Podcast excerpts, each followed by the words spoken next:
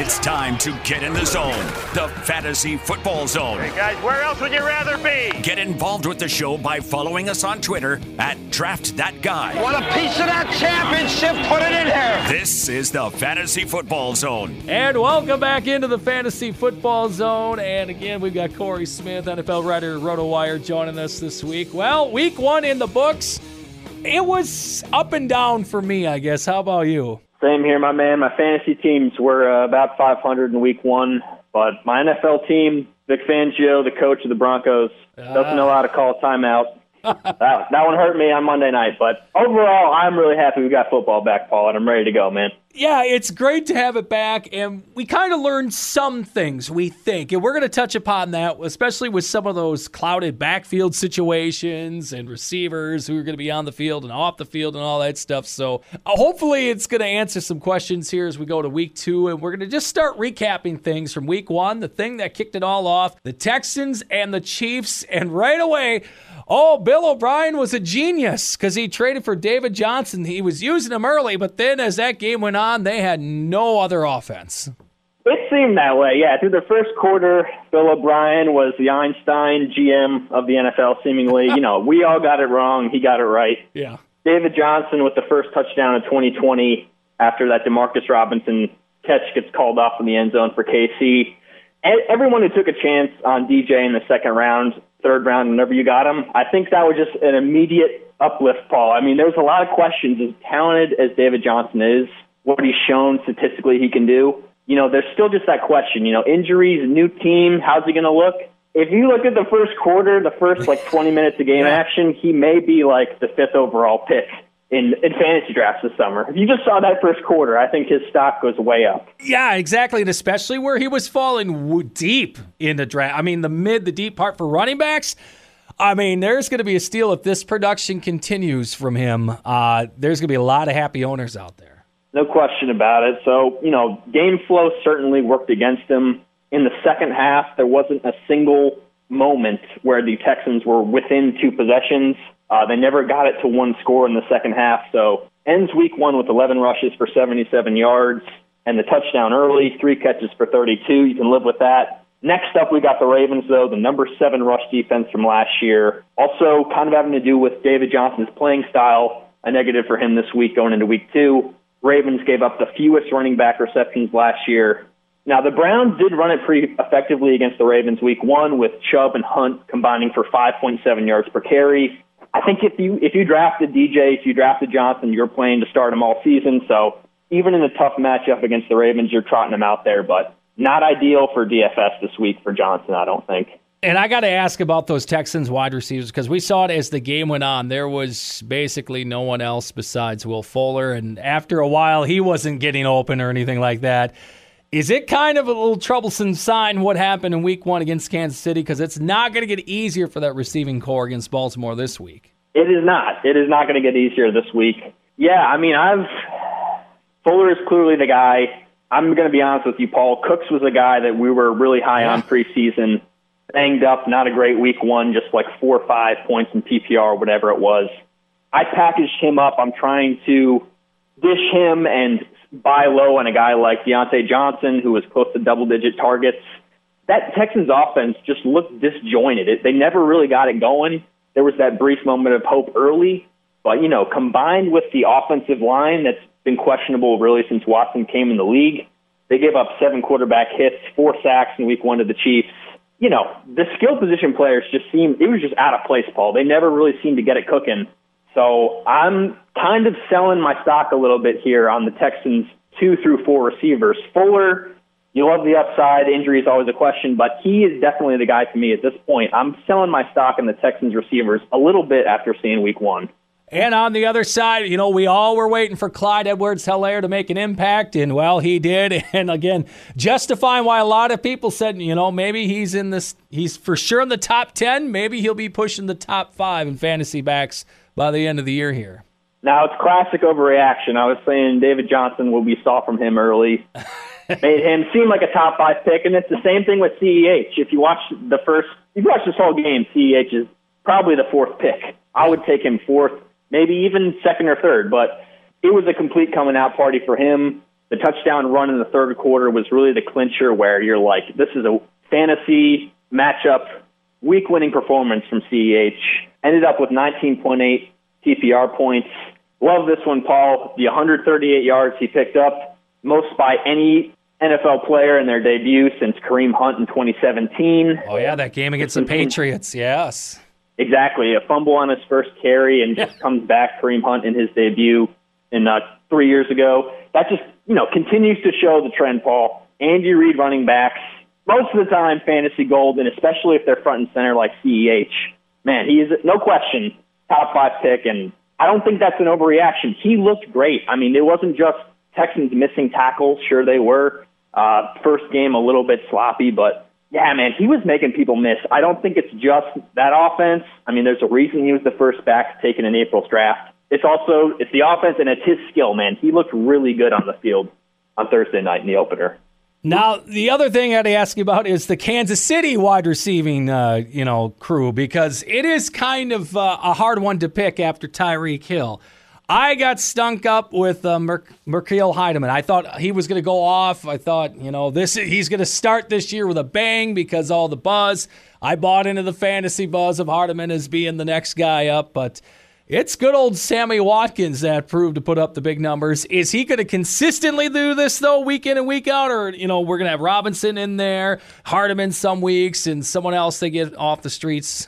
I mean, it seems like as the next week's leading receiver, I mean, that's going to be the juggling act, it seems like, with the K C receivers.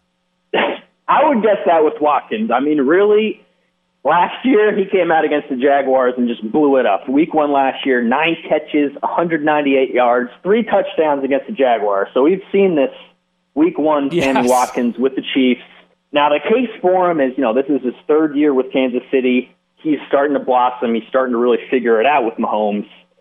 But, man, last last year after week one, he was wide receiver seventy-one. Yeah. Man, I mean, there was a huge yeah. drop-off.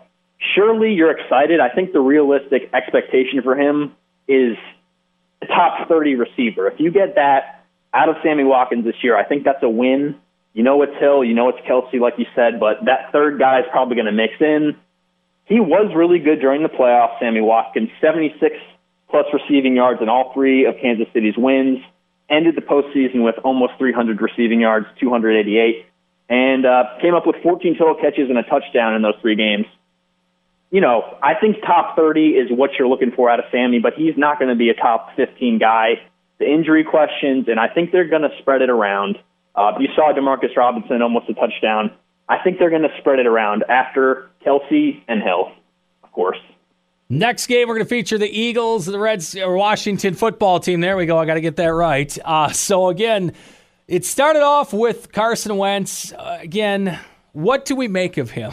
Because uh, coming out of the game, Eagles fans are like, I, I don't like this guy anymore. And, I mean, it wasn't too – I mean, the passing yards are there, but – the inconsistency and everything else. And he had a big missing piece on the line with Lane Johnson out. So what do we make of this Eagles offense after this week?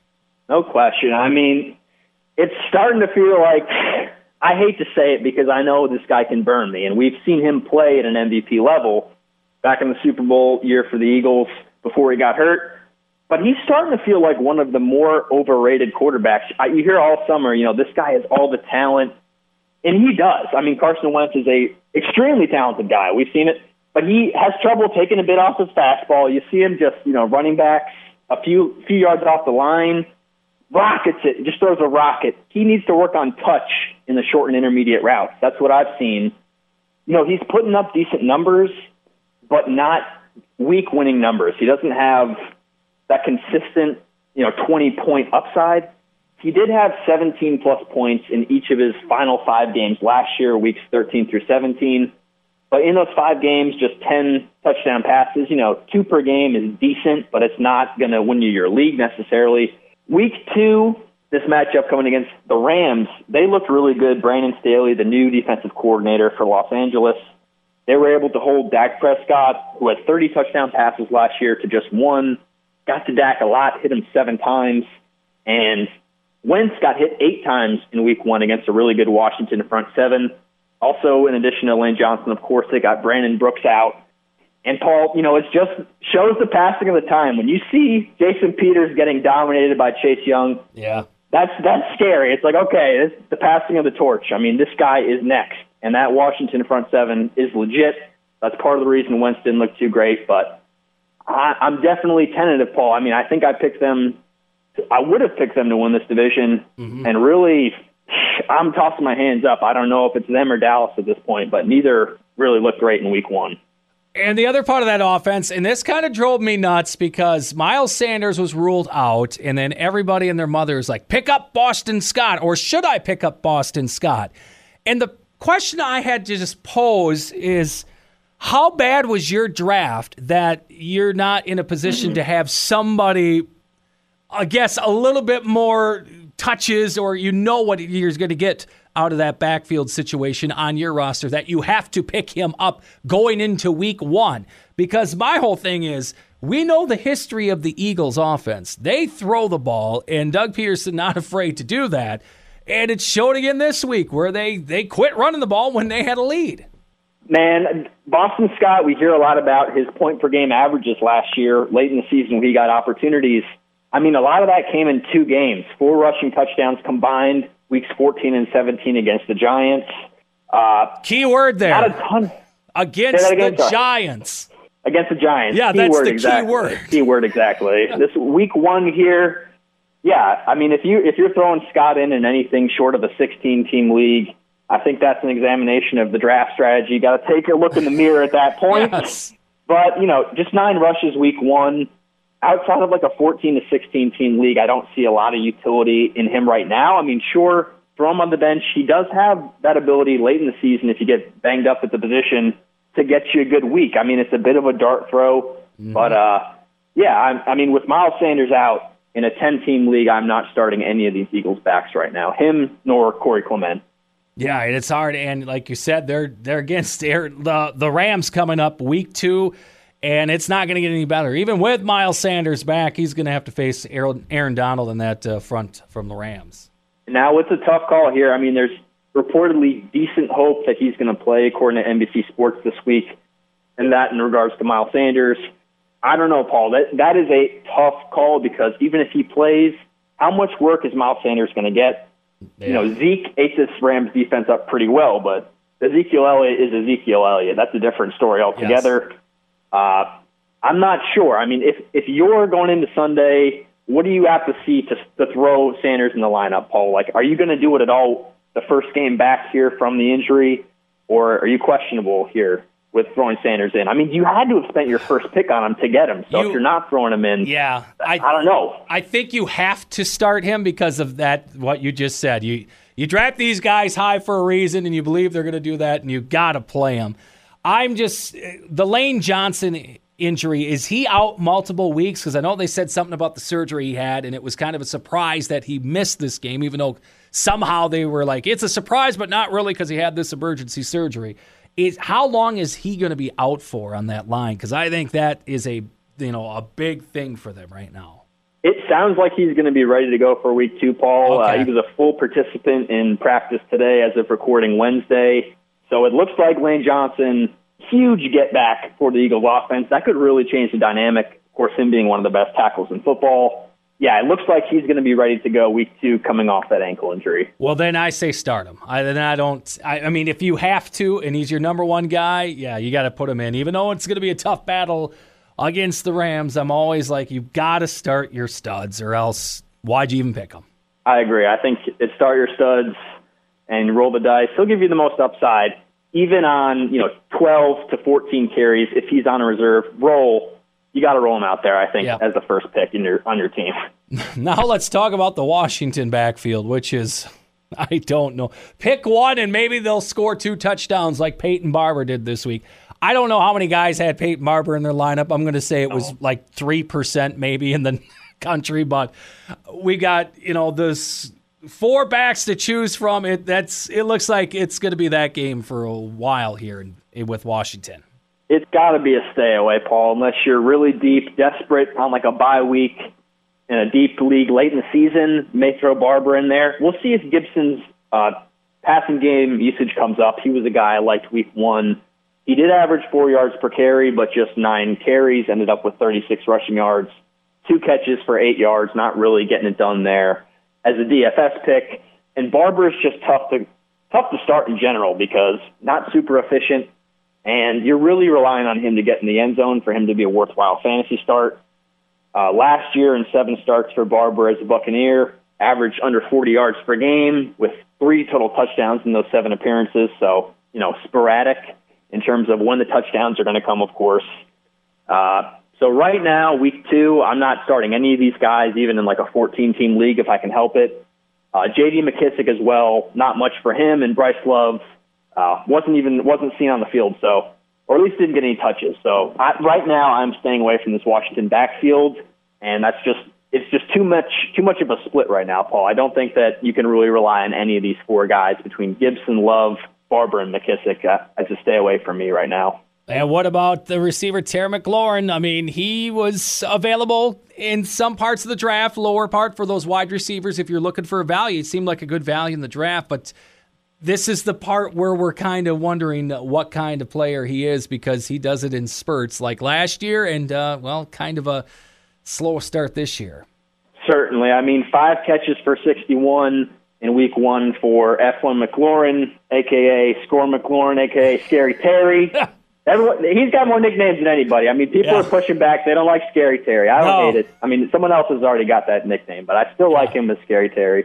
You know, not a great week one. Five catches, sixty-one, uh, but solid. You know, when Darius Slay was in coverage on McLaurin, he, for the most part, shut him down. Just one catch allowed by Slay when they were one-on-one. But we'll see next time these two teams match up. I would be surprised if Philly doesn't shadow McLaurin more. Um, but, yeah, a decent week. Last last year, as you said, Paul, there was three clear sections to his season. He started off and just really took the league by storm. Uh, huge pickup on waiver wires immediately, weeks one through six. He was the number fourteen receiver in P P R. He had seventeen or more points in four of those five games. And then the midseason slump here, weeks eleven, sorry, weeks seven to eleven last year. This is Sammy Watkins territory. Wide receiver seventy-three. Week seven to eleven last year for McLaurin, so really slumped mid-season, but then again late season, returned to wide receiver two form, which is kind of where he lands. He's a low-end wide receiver two, you know, good flex play most weeks, but, uh, you know, decent week one, and he's, he's a low-end wide receiver two that you can feel okay about, I think, Paul. And next up, we're going to talk about the Dolphins and the Patriots, and we found out what the uh, Patriots were going to do with that offense with Cam Newton. Uh, they're going to let him run the ball because they let him carry it. Let him run it. fifteen times he carried the ball, couples touchdowns on design quarterback run plays. This is going to be interesting, and how long are they going to go with this? I, I could see the Patriots operating this way kind of like in sections of the season where they might let him run a little bit more, and then some games are going to pass a little bit more. So it'll be interesting to see, but I guess you got to say successful for Cam in week one. Definitely. I mean, his first start in over a year here. Last year, really abysmal. I mean, he came in banged up with the Panthers last year, it seemed. No touchdown passes, no touchdown runs on ninety-four combined passes and rushes last year. And eight straight losses as a starter coming into this game for Cam Newton. Yeah. He's got to feel great. I mean, that was uh, didn't quite get three touchdowns as I hoped, but he got two. And you love it if you're a fantasy G M with him on your team. You know, th- that seems... Like, they're mostly going to run it. That's largely what he does best. There's going to be some weeks where they peel that back. I'll be very interested to see what they do this week against the Seahawks and Bobby Wagner. I mean, the Seahawks got lit up by Matt Ryan last week for four hundred fifty passing yards, but this is going to be a very different game plan they're going up against in Newton and the Patriots. I think we can count on close to double-digit runs most week for Cam. But I, like you said, Paul, it's not going to be fifteen every week. Even though he's on, you know, a one-year prove-it deal, he's still their best offensive player, and they need to keep him healthy if they want to make a postseason run, which it actually seems like they could be a team that gets to a wild-card or division game based on week one. We'll see. You know, they played the Dolphins, but they looked really good week one, and Cam looked good especially. And the backfield for the Patriots, still kind of a question mark, but Sony Michel, he had a touchdown. So I guess all these backs were way down on everyone's list uh, or where they were getting drafted as well. So I guess what do you think here for this one? Now, if it's a deeper league, I'm looking at Michel and I'm looking at James White. At least with Michel, you get double-digit carries. I think he's I think he's mostly going to be the guy they rely on between the tackles. He got ten. Burkhead, Rex Burkhead ended up with seven. Uh, Michel, he'll probably be the pounder during, you know, down in the red zone at the goal line, but Burkhead gets those carries too. I mean, it's it's going to be a tough backfield, but a backfield you feel a little bit better than uh, compared to Washington's, I think, just more offensive upside. I think Cam's going to move it, but the thing about this backfield, Paul, is I think Cam is the primary rusher. I mean, he's going to take a lot of those goal line attempts uh, across the course of the season. He's not going to take all of them, but that's going to eat up some of the red zone work and potentially vulture some touchdowns from Michel and Burkhead here. So uh, for me, it's it's really just if you're in a twelve or deeper league, uh, that's when these guys start to come into play. But uh, P P R, of course, James White does have P P R value. He is a very efficient P P R player. But I don't know. That's my main concern, Paul, is Cam stealing carries down by the goal line. That, I think, could really sap the value of this Patriots backfield, which, you know, we've seen them have success with multiple backs in fantasy, but never with a quarterback who runs like this. And the other question about the Patriots, what about the receivers? Yeah, Julian Edelman, was he ever going to be the same without Tom Brady? And, well, so-so week one, it looked like, you know, Cam knew how to find him. Knew how to find him. Five catches for fifty-seven for Edelman. I think he was way underdrafted, even going from Brady to Cam. Uh, drafted as wide receiver thirty-three or thirty-five in that range, despite finishing as the seventh best receiver in P P R last year. The week two matchup does look pretty good. Now, we'll see. Cam Newton, certainly not the passer that Matt Ryan is right now. Mm-hmm. But Seattle, they allowed three different guys to go for nine receptions, one hundred ten receiving yards against them in week one. So, you know, Seattle's kind of got a sneaky secondary. They got some corners that are lesser known. They got Jamal Adams, the star, of course, Bobby Wagner holding it down in the middle. But, yeah, they did not look too great. So Edelman is a decent matchup here. D F S going into week two against the Seattle defense that got lit up by Atlanta week one. Now, on the other side of the ball, the Dolphins offense, boy, there was a lot of issues there. Not pretty. Not pretty. I had to start Jordan Howard in one league, and, well, at least Me too. He, he got a, he got a touchdown, I guess.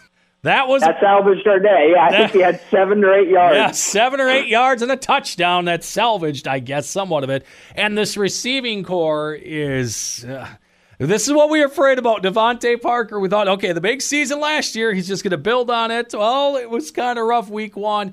And another guy we've been mentioning about, Preston Williams, he saw a little more targets uh, come his way in uh, week one. So what do we make of this uh, Dolphins wide receiving core? Now, we touched on this on a previous one. I just wanted to come back to this point of the comparison of these two guys. Weeks one through nine last year, yeah, Williams had more targets than Parker over that span. He actually was wide receiver thirty-seven. Parker was just one slot ahead of him over the first half of the season at wide receiver thirty-six. But Williams suffered that torn A C L in week nine.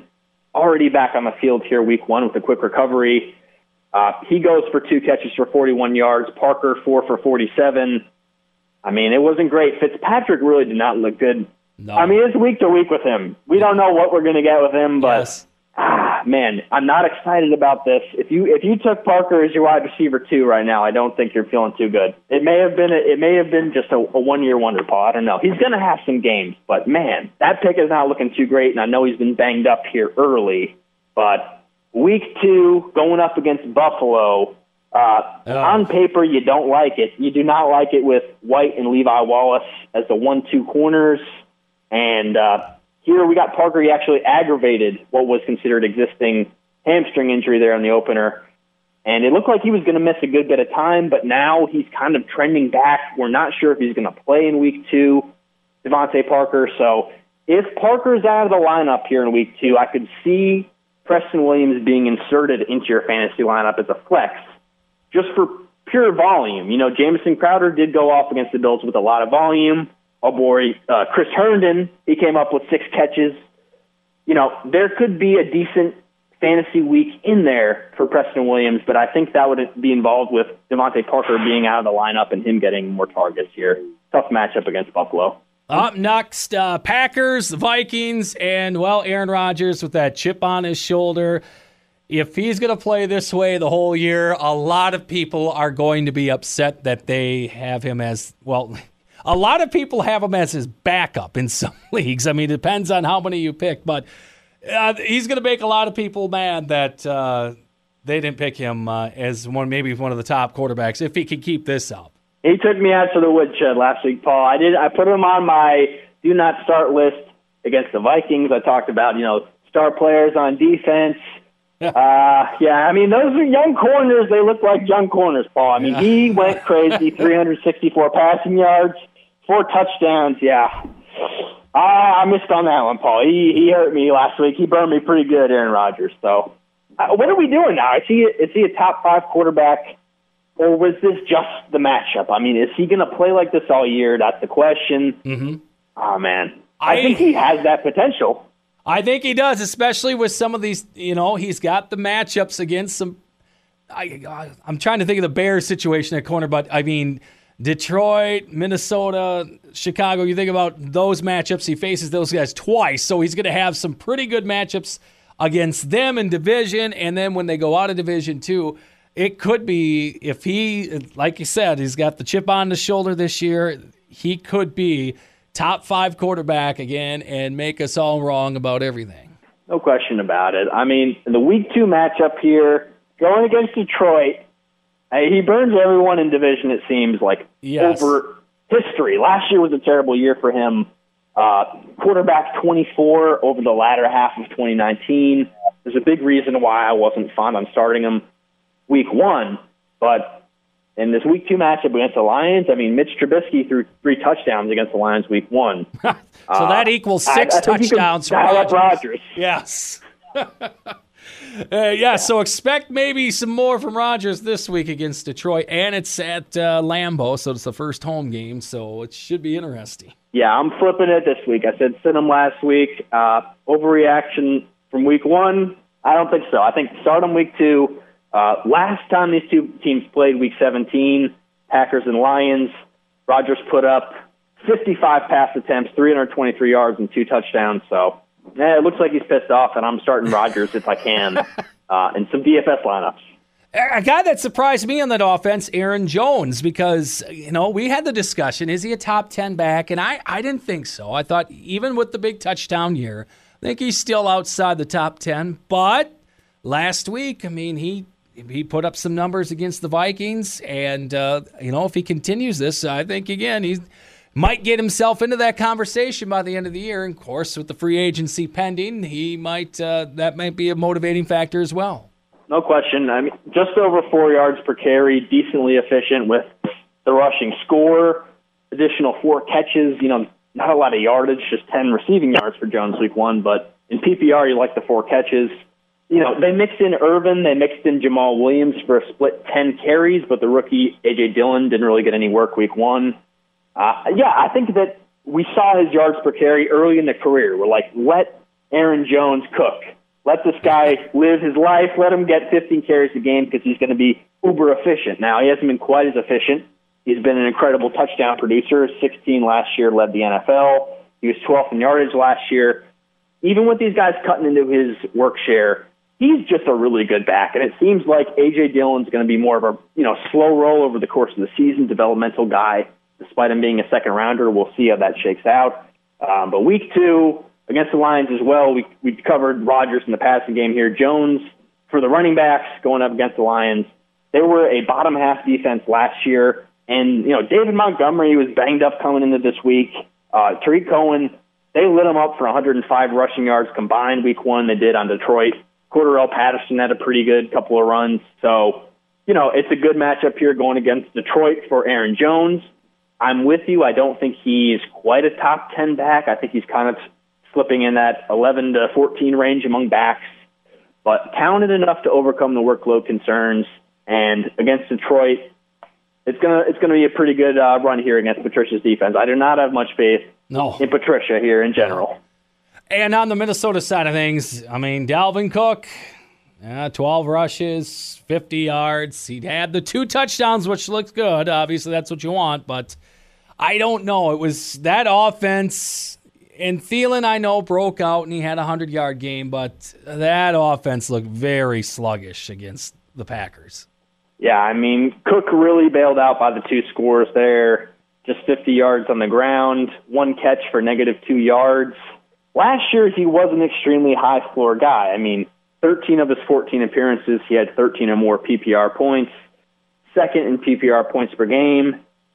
I, I don't know. I mean, in terms of N F L football, I'm not too adamant about this offense, and especially in the postseason, as we've discussed on the phone. With you just being a Vikings fan, Paul, it's like you do not trust Kirk no, in the playoffs. Not at all. You're not trust But I still think, you know, Cook is just an elite player. He'll get it going, I think, but not a, not a superb week one outside of the two scores that kind of bailed them out. Here's what I'm saying, too. If you are a T Y Hilton owner or a Paris Campbell owner, you start them this week against the Vikings secondary because, again, those corners, I was warning everyone that I knew it's going to be rough, and it showed week one. Zimmer's got to do a lot of coaching to get these young corners ready to go. And until that point, it, I think other teams, they're going to give up a lot of yards through the air, and I think the Colts will be the beneficiaries coming up this week. No question. I think the most underrated thing to building a championship N F L team is cornerback. I mean, most important position is quarterback, left tackle, pass rush. As many stars as the Vikings have, I mean, they have like five freaking Pro Bowlers on their defense. Yeah. If you don't have guys who can cover on the outside, especially against Aaron Rodgers, good night. I mean, it just goes to show, man. twenty-three-year-old Holton Hill in a crucial role, starting Jeff Gladney, the first-rounder, his first N F L game. I mean, it just goes to show. If you don't have guys who can cover on the perimeter, these young guys, it doesn't matter how many Pro Bowl. If you got two Pro Bowl safeties, you got a Pro Bowl linebacker, you got Neil Hunter. Obviously, he was out, but you still got Ngakoue. Man, I'm, I'm worried about these corners. I'm with you. Light up T Y Hilton and light up the Colts passing game, yeah. Week two D F S.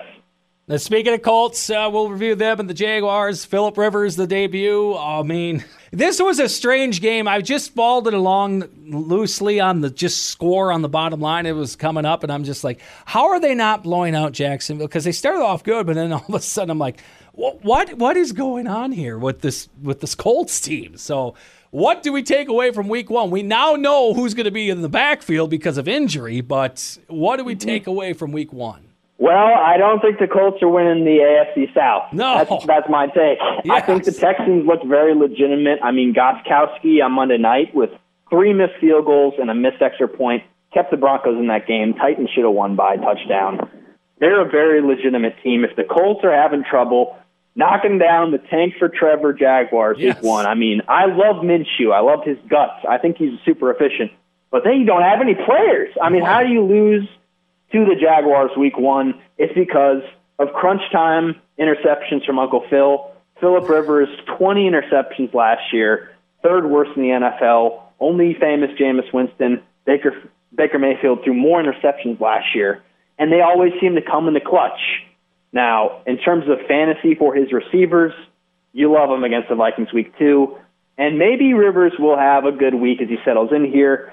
I think that the familiarity with Frank Reich certainly helps. His offensive coordinator in uh, then San Diego from twenty thirteen to twenty fifteen, and he set a career high in passing yardage with Reich. He did throw for three hundred sixty-three yards week one, Paul. I mean, yeah. He threw the two picks. He was a bad N F L quarterback week one, but he was a good, uh, decent fantasy quarterback. Came up with around fifteen points despite the two picks. So, yeah, my, my takeaway here is I really like T Y in week two. Phillip, I'm kind of lukewarm on week two. Uh, and yeah, the concern here is just the, the crunch time picks from Phillip just break your back time and time again, and you know they're coming, Paul. You know that interception yep. in the two-minute drill is coming. Yes, it is. And the backfield situation, like we said, it got cleared up a little bit, unfortunately, because Marlon Mack, that uh, torn Achilles injury, he's done for the season. I was getting upset because Nyheim Hines was scoring all the touchdowns. And I'm like, well, why is he back in this offense? But he, he's back rolling again. And then Jordan Taylor, the rookie as well. Uh, if you were a Taylor owner, you were grabbing him, you know, down there. But you were one, wondering, you know, when's he going to start coming through and getting more, more carries and more action? Well, it's going to be this week against Minnesota. It's going to be this week against Minnesota. The week one situation I want to discuss here, Paul. Crazy fantasy trade here in my league. I had one G M in my league say, I just proposed a trade I want you to push this through. And I said, okay, let me look at this trade. It was Devontae Adams and Jonathan Taylor for Ezekiel Elliott and Logan Logan Thomas, but really Logan Thomas is just being dropped in this. But anyway, they said, I want you to push this uh, trade through. It's a fair trade. Push it through because we don't want to worry about injury this weekend. And oh, lo and behold, Marlon Mack goes down, and Jonathan Taylor, he has top ten, top fifteen upside. I mean, that Devontae Adams, Jonathan Taylor side of the trade won big. Oh, man. Not, not efficient week one. Uh, nine rushes for twenty-two, but he did come through in the passing game with six catches for sixty-seven yards. He was second on the team in receiving week one against Jacksonville. So, man, uh, Jonathan Taylor, his his value, unfortunately, like you said, Mac down.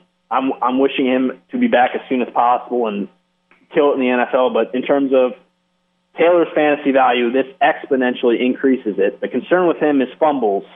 Fumbled a little bit despite his prolific production at Wisconsin. Quite a few fumbles, so that would yeah. be the concern. But uh, it seems like he's going to be the between-the-tackles guy. Himes is certainly not going to get a ton of that work. His value is really mostly in P P R, but he lit it up week one. And, you know, you think of Eckler. I mean, Eckler with Philip Rivers. Yes. Is that what's in store for Nyheim Hines? I was not really high on him coming in, but, man, week one he looks really good. And then on the other side, the Jakes, as we said – do any of these guys have fantasy value? Well, Gardner Minshew is, again, he, he did what he does, always does, seems to find a way to win and put up some pretty good numbers. He did. I mean, not a great fantasy week one, but my goodness, nineteen completions on twenty attempts. That is such a Gardner Minshew stat. Yes. Uh, last year, he was twentieth in scoring. He was, he was okay. I mean, twentieth in scoring, and that was with two games he just completely did not play at all. And then four games where Nick Foles started. So the fact he was top twenty as a rookie, uh, pretty darn good with all that missed time. He's now seven and six as the Jaguar starter. Uh, Nick Foles was zero and four, of course. So man, they love him. I think they just rally around him, and he is really just a gutsy player. I mean, my guy Drew Lock, his deep ball has been kind of iffy. If he doesn't look great this year, and they take Trevor Lawrence, I want him as a Broncos fan. This guy Gardner Minshew. He is a real N F L quarterback. He's a real dude. And I think the yardage production may come in time. You remember at Washington State, he lit up those departments in yardage. I mean, that's college. That's Pac twelve. But mm-hmm. he's super efficient, and we may see him just become a, a really legitimate top ten fantasy quarterback over time. And maybe maybe this year, but I like him more in two Q B, and I love him as an N F L quarterback, a real-life quarterback. He is a gutsy guy. In that backfield, we going in, we're like, I, none of these guys. But James Robinson put up a very impressive debut. And, you know, he was probably the number one pick off the waiver wire, one of them at least, one of the top picks off the waiver wire this week, if you didn't grab him before the season started. Um, what can we expect production-wise from him here in the next few weeks? I think he's going to get the work. I mean, we know that the other backs they've had in the mix, Fournette, of course, out of there. Agumbawale's really been yeah. largely a pass-catching guy for when he was playing with the Bucks. He was largely deployed in that regard. Chris Thompson, of course, he's dealt with injuries time and time again and is more of a pass-catching back, too. Robinson here in his debut becomes the fourth undrafted rookie since the N F L A F L merger. First, sorry, fourth undrafted rookie running back to ever start since the merger. So just incredibly rare company coming out of Illinois State. And he did okay. I mean, close to four yards per carry, but what you like is the sixteen carries. That is really robust workload. A twenty-eight-yard catch breaks that off. I mean, I picked him up in a ten-team league. I don't think he's going to be available in a ton of leagues after a second wave, but if you can still get him, I'm getting him. Uh, he, he looked decent in his N F L debut, and Chris Thompson continues to be kind of just an okay P P R option in deeper leagues. Well, the next up, Bears and Lions. We'll recap that one here. Mitch Trubisky, a tale of two halves. I was seeing tweets from Bears fans, poll them, put in Foles at halftime, and Mitch comes back and leads the way for him. And then, of course, now we have the thing with Allen Robinson during the week, as you want to be a Bear or not. So, offensively, they got that to deal with this week. They got a lot to deal with. And I'm wondering, Paul, if it's too late to throw down Thousand bucks, you and me, we split it. If Trubisky wins M V P, oh, we can we can take a couple of years off work. We get a hundred thousand back, a hundred to one M V P odds for Trubisky. Are you in, Paul? I mean, this could happen. We could if we see what we saw in the second half from Trubisky. He could win M V P. I don't I don't know if I'm safe with that one. No way. No way. Can't do it. That's overreaction Monday. That's overreaction yes. Monday. Man, but three fourth quarter touchdowns from yes. him though, Paul. I know. I, it was it was unbelievable. Unbelievable. No, I, as, as good a return as that is, one hundred to one odds, it's not happening. It's, it's not, not happening. But you love to see it. I'm glad they didn't pull him. Uh, you know, there was a lot of buzz about him last year. He was quarterback fifteen in twenty eighteen. In fantasy, there was a lot of people going into last season that were kind of buzzing about him. Uh, but last year, tied for twenty-seventh in touchdown passes, uh, just seventeen. Really looked frenetic. I mean, that, if you watch the eye test, it just looks he's uncomfortable in the pocket. In the red zone, he's super inaccurate. In general, he's pretty inaccurate. Um, really, he does have some rushing upside, but I don't think he's much of a promising N F L quarterback moving forward. He may get you a couple good starts this, this year. Going up against the Giants, they held up pretty well in the first half, but Big Ben ultimately came around with three passing touchdowns against them. I don't know about for M V P, but maybe a flyer if you want to go cheap at quarterback. Trubisky could be a flyer against the Giants. That secondary is rough. Yeah. But, yeah, I don't know about M V P, Paul. No, I, I don't think we're going to go that far. And on the uh, Detroit side of things, I mean, they headed into this game banged up with no Kenny Galladay. And it was weird with the backfield situation as well because we thought, well, you know, it's going to be DeAndre Swift and, uh, and whoever. We, it was a committee. No, you know, not going to be Kerryon Johnson. You know, we don't know who's going to be the bulk. And it was Adrian Peterson, who they just picked up days ago, and he almost went for one hundred yards. So from going from here on out, do you feel comfortable with any of these backs? I mean, with A P, I don't know how many weeks he could keep this up, but that Patricia style seems like it would fit him more than anyone in that backfield right now. I think so, and I was surprised as you. I mean, I was kind of predicting him to come in and get less than ten carries for sure, maybe yes. like five carries in this game. Uh, wow, he doubled Kerryon Johnson's yeah. carry count, and he looked a lot better. I mean, Kerryon Johnson with only fourteen rushing yards on seven carries. Uh, I don't know if DeAndre Swift is going to be in the doghouse now after yes. that crucial drop. Yeah, that that hurt. That hurt a lot. That but was, yeah. I guess, Paul, if you're in like a twelve deeper league, you know, Peterson's worth a stash. You never know. Late in the season, those running backs, they do have a ton of value. A starting running back is a starting running back in fantasy, but I'm not adamant about starting him in like a ten-team league, even though he was really effective week one. Up next, we're going to talk about, uh, well, the Raiders and the Panthers in the game there with Christian McCaffrey, of course, the first guy off the board. And uh, it was all right for week one. Not too impressive, I guess, but it was week one. Week one, not yeah.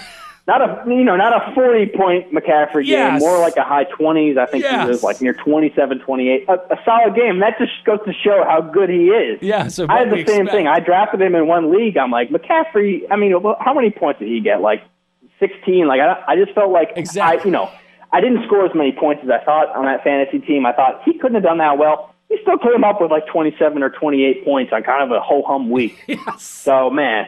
He gets a lot of work. I mean, he had one hundred fifty-six more P P R points than any other running back in the N F L last year. Uh, now, you know, the Raiders, they did improve at linebacker. They've been horrendous at that position the last couple of years. They bring in Corey Littleton, who is a really good player, one hundred twenty-five plus tackles the last two years. He's got a Pro Bowl in twenty eighteen.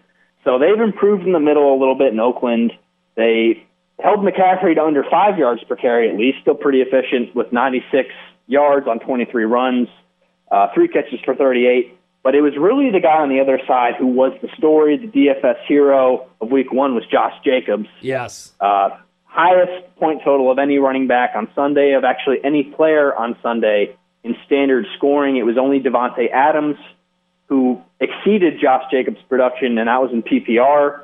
So three rushing touchdowns for Jacobs, twenty-five carries, four catches. He is getting a workhorse type load. Josh Jacobs, I mean, he could be a top three back. I think he was top ten last year.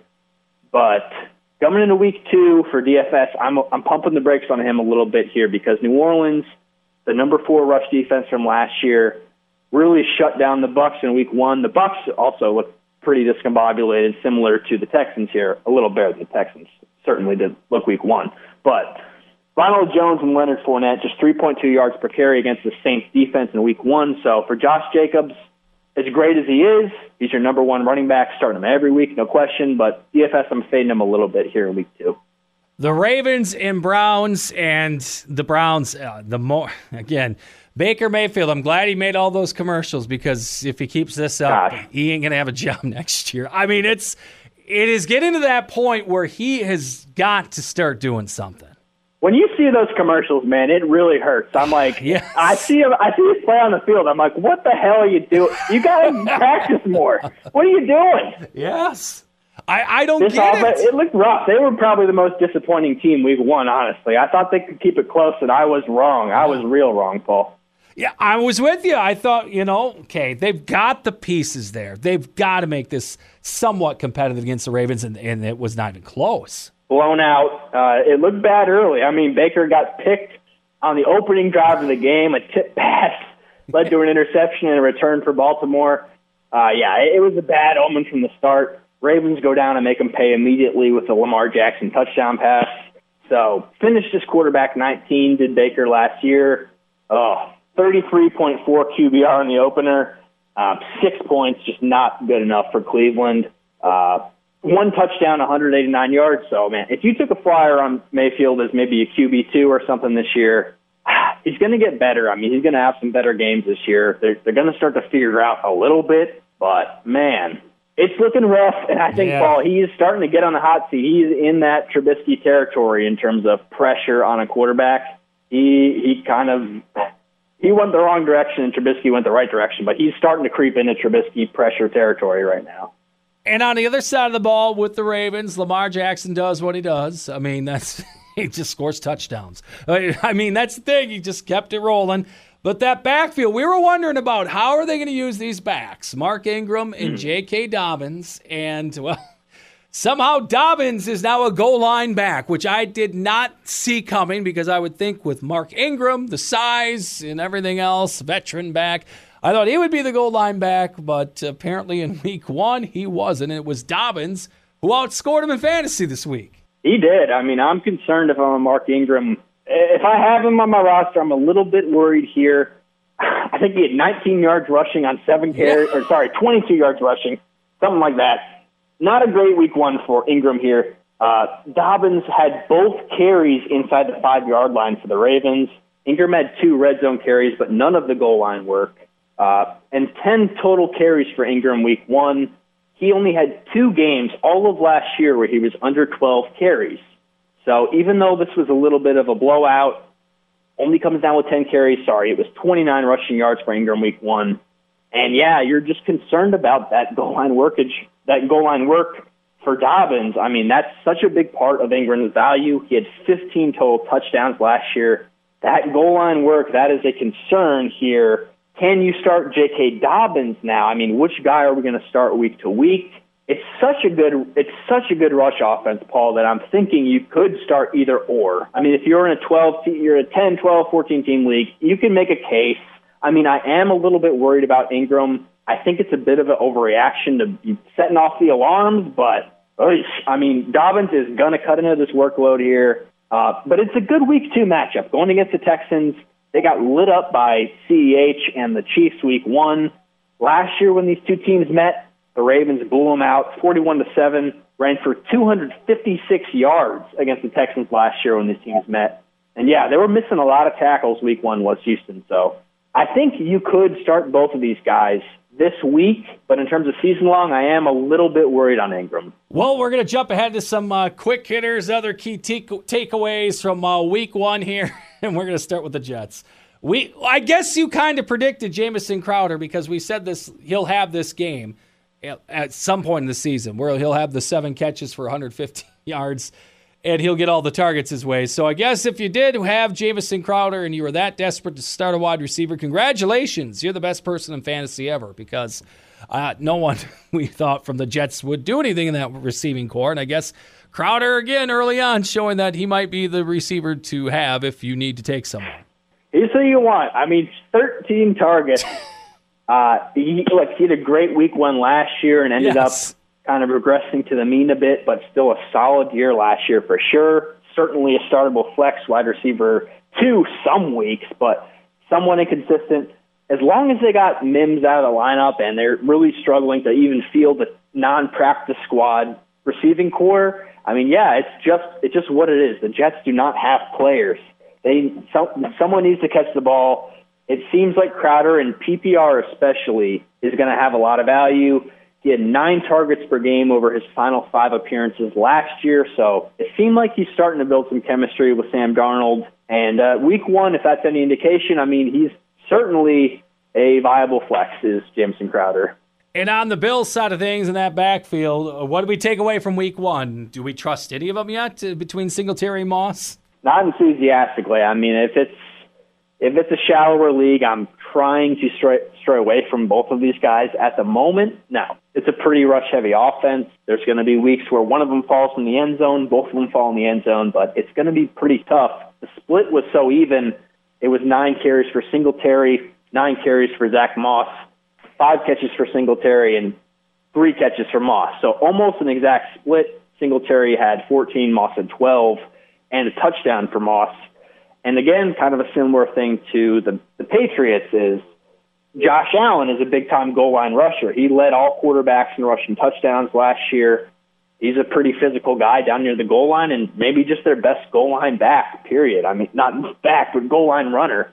So right now, and in, in you know, deeper leagues, of course, you're starting Singletary, you're starting Moss in deeper leagues and fourteen-team leagues, but ten or, ten or more shallow leagues than that, I'm kind of staying away right now from both of these guys till it gets sorted out. And it may never get sorted out. It may just be a committee all year between Moss and Singletary. The Chargers and Bengals was, I guess, kind of... probably the boringest game of the week. I don't know. It was just strange. We were expecting bigger numbers fantasy-wise, and it didn't really happen. Uh, Eckler, what do we think of him after this week one performance? It was kind of a sloppy game. Low scoring, of course. I think thirty combined points between these two. If you can get a G M in your fantasy league who is concerned about Austin Eckler, though, I think he's a perfect buy low candidate. I mean, I, I'm sure in more experienced league, you're not going to be prying him away from anybody, but nineteen carries for eighty-four yards, and what people are probably most concerned about if they drafted him, just one catch for three yards. Now, he's just he's just too talented of a receiving back to do that. I mean, I think Anthony Lynn is smart enough to know he is a great receiving back.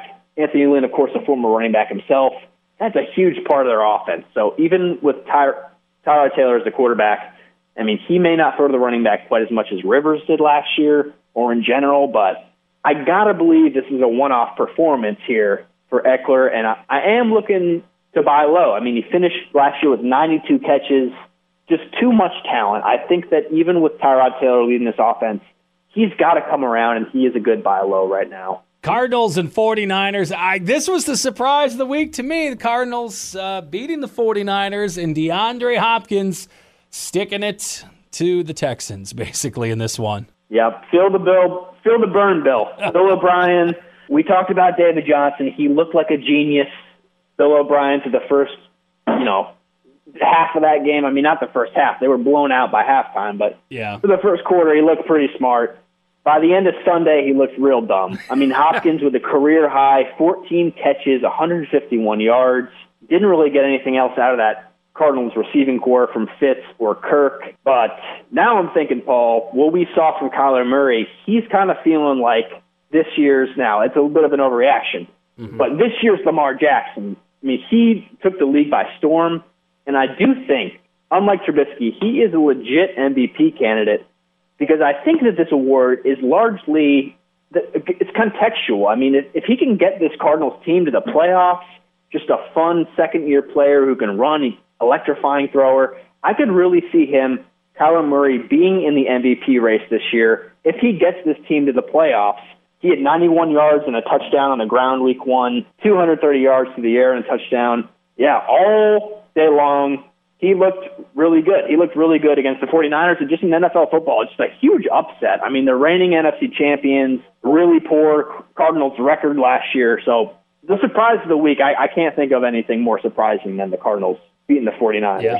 Going to talk Cowboys and Rams, and, uh, you know, we started to see what these teams are going to do because uh, with Cowboys' new system with McCarthy, the Rams, you know, we've been talking about McVay, probably a lot of people sleeping on him.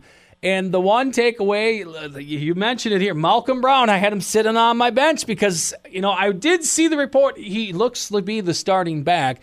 But I always had, well, Cam Akers is going to cut into that. And no, Malcolm Brown was the guy getting the touches all in week one. Will that continue, though? I mean, twenty-one touches, it seems legitimate. And he really did look like the best back out there.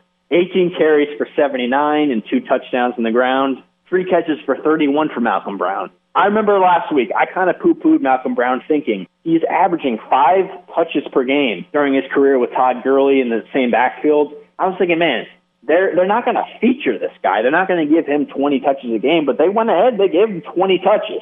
I mean, Cam Akers, probably the most upside long-term. I picked up Malcolm Brown as my number one priority, though, on waivers. Anytime you see a Sean McVay back at twenty carries, man, that alarm's got to go up. This yeah. is a huge year for Sean McVay and the Rams cap-wise. I don't see them playing any political games. They're like, we got to get this younger running back in here. We got to get Cam Akers in here. They've got to win this year. They they are on the Super Bowl clock. They're a Super Bowl sleeper. This is a huge year for the Rams, and they're going to play the best guy every week. Malcolm Brown looked like the best back week one, and he was my number one waiver pickup this week. Yeah, I mean, I'm with you, and it killed me to see him on the bench on my league. I'm like, oh, no, but I just I didn't have the confidence that they were going to use him that way. So I guess, yeah, Malcolm Brown, start him from now on until we see more uptick in the Cam Akers usage. Who knows? But uh, we're going to look ahead. Week two here, some bounce backs we're looking at. I'm going to start off with Joe Mixon. I am a Joe Mixon owner in some leagues. Rushed for sixty-nine yards last week, but he's had some great success against Cleveland, one seventy-five plus scrimmage yards plus a rush T D. He has uh, five ninety-two scrimmage yards, which is one forty-eight per game against them, and three rush T Ds in his past four versus division. So uh, it looks like Mixon owners, yeah, it was pretty slow week one, but I think he's going to bounce back all right. For sure, and I remember I had Mixon on my team last year. The first two weeks, I was real concerned, Paul. twenty-seven yards on his first seventeen rush attempts last year. The Cincinnati, they've rebuilt that line a little bit. Jonah Williams is coming back, so that's going to give you some relief. But Mixon really picked it up as the season went along. In the fantasy playoffs, he may have won you your league. The last four weeks of the season, he had over one thirty yards in three of those last four games. So we'll just hold off on Mixon. Maybe a buy low like Eckler. Up next, Nick Chubb, and this is a big discussion because with him and Hunt, because Hunt was the leading rusher last week. But Chubb, against Cincinnati, he's rushed. You know, he has a huge history of doing good against them. four oh two scrimmage yards. It's about one hundred and a half per game and two T Ds in those four career games against them. So he also shows up in prime time. He has about one hundred four yards per game average in his uh, past five primetime performances. And yeah, if anyone's sleeping, they play tomorrow night on the N F L Network. If anyone's going to catch that one or not, I'm not sure. But Nick Chubb, Kareem Hunt, who do you like after week one? I think that it's it's pretty even. I think yeah. they're both R B twos. As it comes out, I think that Chubb was a little bit overdrafted. I think Hunt that was a little bit underdrafted. The one caution I'll say about Chubb week one and why I like your take going into week two, Paul, is because the game script just totally worked against him. Obviously, they're down huge at halftime. They're down by yeah. thirty points at some points in the fourth quarter. That leans more towards Hunt's style, the pass-catching back. So that is a reason why Chubb faded a little bit in week one. Another one I got on here, Adrian Peterson. yeah. Now, I know it's not quite a bounce back because that week one was pretty successful, but when he plays at Green Bay, he dominates them. In nineteen career games against the Packers, almost two thousand yards rushing, sixteen T Ds. That's uh, most versus any opponent he's had. And he's going to aim for his ninth in a row at Green Bay with a rushing touchdown. Coming into this, I would never have thought, yeah, start Adrian Peterson. But I'm looking at this week, and just the history tells me he could have a big game Sunday. I mean, his stock just completely reversed from last yes. week, uh, playing at thirty-five years of age. You're wondering, is he ever going to deteriorate? Uh, I mean, look, last year with Washington, double-digit carries each of his final six games of the season. Over his past, his final eleven games of the season, he had double-digit carries in ten of those final eleven. He, when they get down near the goal line, you know they're going to him. So I think A P does have some value, and I think I definitely undersold him last week. Uh, some wide receivers that could bounce back. I see Cooper Kupp. I know against uh, the secondary Philadelphia, it's going to be maybe tough, but I think he's going to come back on. He only had four receptions, forty yards last week, but uh, I think he's going to be a candidate that uh, you can have some confidence in this week. Certainly, and probably the most upside among any of those Rams receivers, especially down near the red zone. I mean, Kupp loves him down near the red zone. ten touchdowns last year for Kupp in his only sixteen-game season of his career. eleven combined touchdowns his first two years. So when they get down in the red zone, which they seemingly will, McVay's offense, I mean, only put up twenty points against the Cowboys, but moved the ball pretty well throughout the night. I could see Kupp getting down there, and he's Goff's favorite target in the red zone along with Higbee, so that's going to be the key. Just five five targets week one for Kupp. Not great, but you can expect more than five targets per game for the rest of the season. And another one, a wide receiver, I'm going to round it up with this one. D J Moore of the Panthers. Yeah, I've got him in one of my leagues, and it was kind of disappointing. I thought, well, with Rule in here, they're going to throw the ball a lot more, and it's going to be up-tempo and whatnot. And he only had fifty-four receiving yards in week one. But it seems like against Tampa, he puts up better numbers. Uh, he's got seven-plus receptions, plus seventy-plus receiving yards, three games in a row against Tampa with that. And against the N F C South, he's got eighty-plus scrimmage yards here. So he's looking to continue that as they get into conference here. And uh, I guess, hopefully, this game, it turns out a little bit better than week one for him. Certainly, and he is a high floor guy. I mean, he really draws in the targets. Let's see here, Paul. Over the course of last season, nine targets per game for D J Moore. Oh, man, he's a really good P P R receiver. Five, six catches every game, it seems. Uh, you know, he's not touchdown dependent. I mean, he was, what, a top twelve receiver last year in P P R, definitely top fifteen. He only had four touchdowns last year. I love that kind of player in fantasy. And I love D J Moore's matchup here coming into week two. And for you Dak owners, I just want to throw this out there too. Yeah, two hundred sixty-six yards. He had the T D, uh, but you know, not the monster stat you're looking for. But this week he's coming home. Where last year he averaged about three hundred twenty-seven yards per game, twenty touchdowns, and he had seven I N Ts at home. And you know, he's going against this Atlanta team that uh, really knows how to give up yards. They know how to give up yards, Paul. I mean, the rush defense looked pretty good. They're, they're starting to get some pass rush to Atlanta. I saw Tack McKinley finally come alive. The Dante Fowler pickup is pretty big, but this secondary is bad, bad. I read this one next-gen stat here. Do not have it in front of me, but read this this week. There was not a single pass, not a single completion that Russell Wilson made Sunday where the defender was within one yard of the intended receiver. Oh, wow. They got smoked.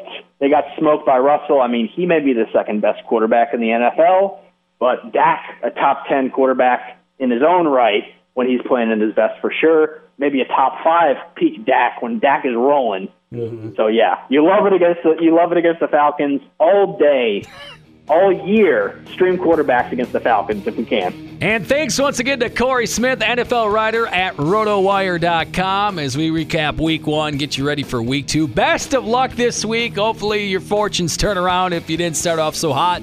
And if you did, well, hopefully the streak continues for you. You can always follow us on Twitter at Draft That Guy. Have those sit or start questions. We can help you out there all season long as well. This is P J. Thanks again for checking out the Fantasy Football Zone. Subscribe to the Fantasy Football Zone and give us a five-star rating while you're at it. Follow us on Twitter at Draft That Guy. Thanks for listening to the Fantasy Football Zone podcast.